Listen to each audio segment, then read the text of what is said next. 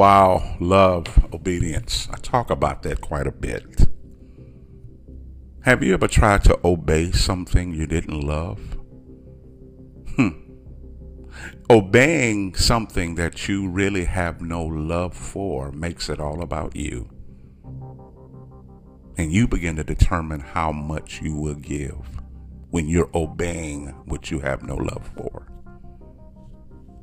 Has the good news of the kingdom produced love? After you have believed and known, obedience is naturally produced out of the love of what you have believed and known. And to obey doesn't necessarily mean I'm just doing what you say. It means I'm bankrupt when it comes to resisting you. I don't have the strength to resist you. Whatever you love, you have given up your capacity to resist against.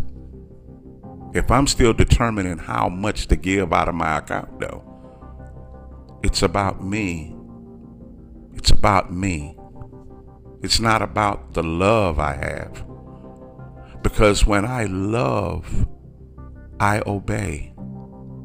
I don't just do what you say. I'm weak when it comes to resisting you. This love of the kingdom. What is that? What is loving the kingdom? No, I don't want to give you a definition because you'll try to live up to my definition. I don't want to give you a definition. Your own life determines the meanings of your life. Your own life determines what everything means to you. And we have so much to unlearn. What do we need to unlearn? Religion or how we do church or how we do something? Because you can't unlearn anything unless you unlearn your whole life process.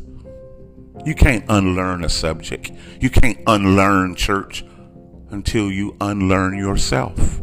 You can't unlearn religion until you unlearn yourself. And there is so much to unlearn till we don't know where to start.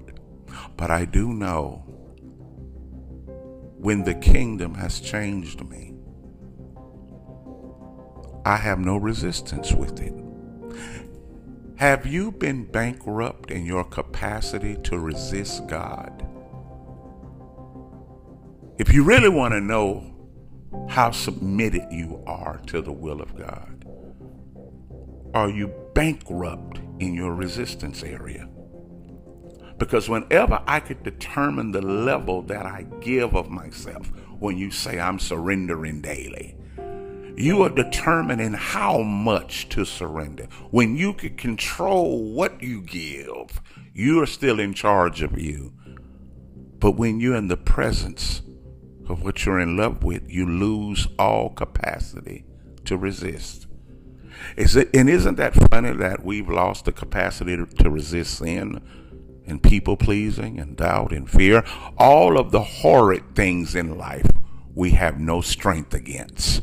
But when it comes to the beautiful things of purpose, we kind of tiptoe because it's hard to do what I'm not in love with.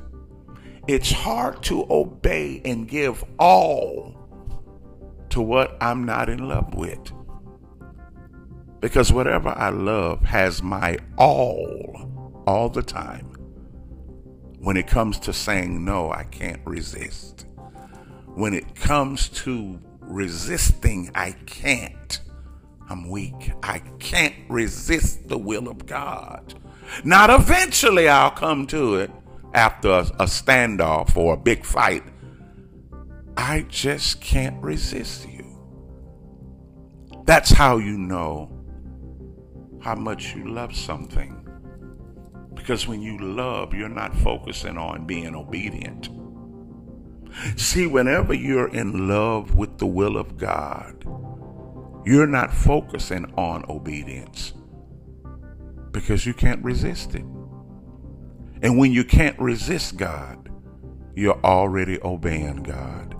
You don't have to say, I'm wondering what I'm supposed to do. Because when you're in love, you're doing it. When you can't resist God.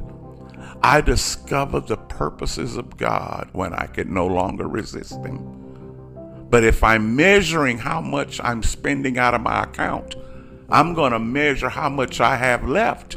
And when I see that the account is getting low, I'm going to stop because I'm measuring what I'm giving. I'm measuring what I'm living because I got to make sure I have enough for me. But when I'm in total love and the will of God, I want to go broke to me.